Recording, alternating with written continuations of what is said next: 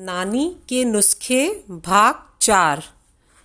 हमारी दादी या नानी कोई डॉक्टर नहीं थे, मगर किसी डॉक्टर से कम भी नहीं थे। ऐसे ऐसे नुस्खे ले आया करते थे, जिसे लगाने पे या खाने पे तुरंत बीमारियाँ दूर हो जाती थी। तो आइए मैं आपको बताती हूँ सिर दर्द के लिए घरेलू नुस्खा, यानी कि नानी का नुस्खा। अगर आपको बहुत तेज सर दर्द है तो एक या दो लसन ले ले। उसमें थोड़ा सा नमक मिला ले और नमक के साथ पीस कर उसे खा ले, इससे सर दर्द से आराम मिलता है। दूसरा नुस्खा, तुलसी के पत्ते को पीस कर लेप कर लें और इस लेप को लगा लें, इससे भी राहत मिलती है।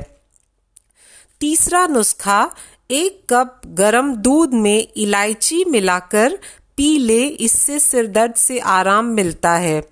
चौथा नुस्खा अगर तेज गर्मी की वजह से सिर दर्द हो तो धनिया पीसकर सिर पर लगा लें।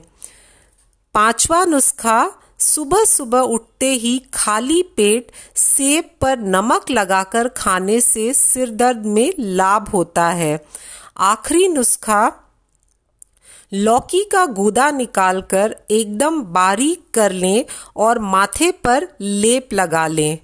ये थे कुछ नानी के नुस्खे सिर दर्द के लिए।